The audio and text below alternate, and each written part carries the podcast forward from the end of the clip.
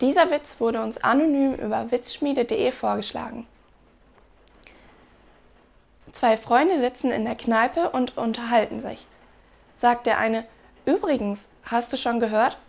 In Nachbarort gibt es jetzt einen Puff, da zahlt man keinen Eintritt. Und man kann zwölf Stunden lang so oft und so lange wie man kann und Lust hat vögeln und bekommt danach sogar noch 500 Euro in Bar. Da lacht sein Freund herzhaft laut.